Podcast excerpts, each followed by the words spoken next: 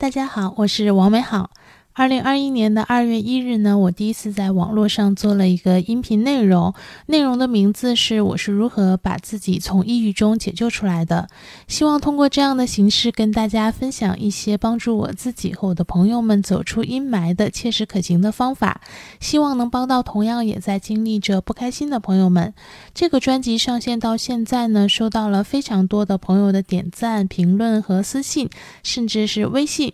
嗯，很感谢大家信任我这个陌生人，也很高兴能够给大家提供一点点的帮助。因为我一直在回复大家在评论和私信里的问题，所以呢，接下来我会不定期的在这个专题下呢，加更一些比较典型的听友的问题和我的建议，希望对其他的听友呢带来一些启发和帮助。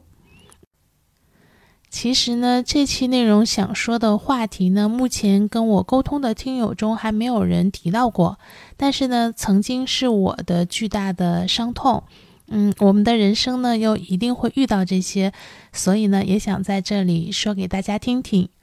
呃，上周末呢，我因为参加一个活动呢，所以去了一趟上海，然后呢，还特意去了一趟上海的中山北路。原因呢，是我去年呢，终于从小姨的嘴里套话套出了我外婆小时候的家呢，好像是在中山北路。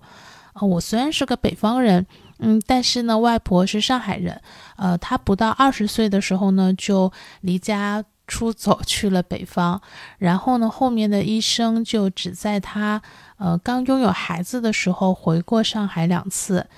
嗯，后来就再也没有回去过。然后据说呢，外婆出生在一个大户人家，书香门第，嗯，家里呢有十七个孩子，嗯，每个孩子都有保姆，嗯，就可见他们家还是挺挺有钱的。可能当时，呃，我不知道他当时经历了什么，要从家里逃离，甚至呢，家里也扬言呢彼此断绝了关系。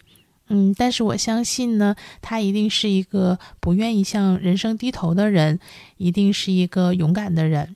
嗯，外婆对我特别的好，但是她去世的时候呢，我刚工作几年，呃，还很拮据，嗯，没有能力呢照顾她的晚年。这个事情其实我一直很内疚，而更让我遗憾的是呢，外婆病危的时候，虽然我从千里之外及时的赶了回去。守在病床前呢，照顾了一个星期，但是呢，她一直昏迷，直到离开的那天也没有醒过来。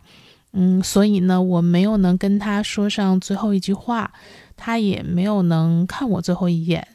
呃，外婆去世之后呢，我很多年都无法释怀。嗯，很多年都不能看到白发苍苍的老奶奶，不能提起，不能听到，不能看到外婆的照片。呃，只要这样的眼泪就会唰的就就掉下来。很多年前呢，我第一次去上海的时候呢，我就在外滩呆呆的站了很久，因为那个时候我在想，嗯，外婆小时候一定来过外滩，我就站在她曾经也站过的土地上。嗯，所以这一次呢，当我得知中山北路这个小时候，呃，外婆可能住过的地方后呢，虽然仍然不知道具体的当年的地址，但是我还是去了。嗯，然后呢，在中山北路上走了一小段儿，我在心里告诉外婆，我替她回来看过了。之前呢，在网上看到市之愈合导演的一段话，在这里呢，念给大家听听。嗯，这段话呢是市之愈和导演在树木希林的葬礼上的悼词。呃，树木希林女士呢是日本的这个国宝级的演员，常常扮演母亲的角色，也多次呢在市之愈和导演的片中呢演过母亲。呃，如果大家看过日本的这个嗯电影《小偷家族》的话，那里边的那个母亲就是呃树木希林女士扮演的，她在前几年去世了。然后，失之导演呢，在他的这个悼词中说：“嗯，我总觉得人在往生之后呢，会存在于万物。我失去母亲之后呢，反而觉得母亲存在于周遭的一切事物中，会在街头擦肩而过，会在陌生人中忽然发现他的身影。这样想着，就慢慢超越了悲痛。”